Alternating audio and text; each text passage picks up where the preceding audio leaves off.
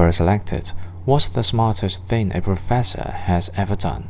From Satik Jaluin. Last year we were having a session at the university study skills module when the professor gave us a sheet and asked us to read it carefully before we start filling it in, and added that the one who finished first is the winner. So everybody was trying to be the winner. Although he insisted on reading the sheet accurately, nobody paid attention. After a while, someone said loudly, Yes, I have.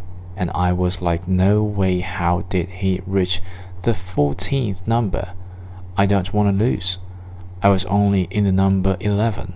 Then another classmate said, Hey, wait, it's a trap. Everybody was asking, How is that? The student asked us to go and read number 22. Oh gosh, we are all losers. The professor started laughing and said, You know what your problem is? Is that you don't listen. He justified that he played the game just to show us how it's important to focus on what is being said and always remember to read the questions before you start answering them.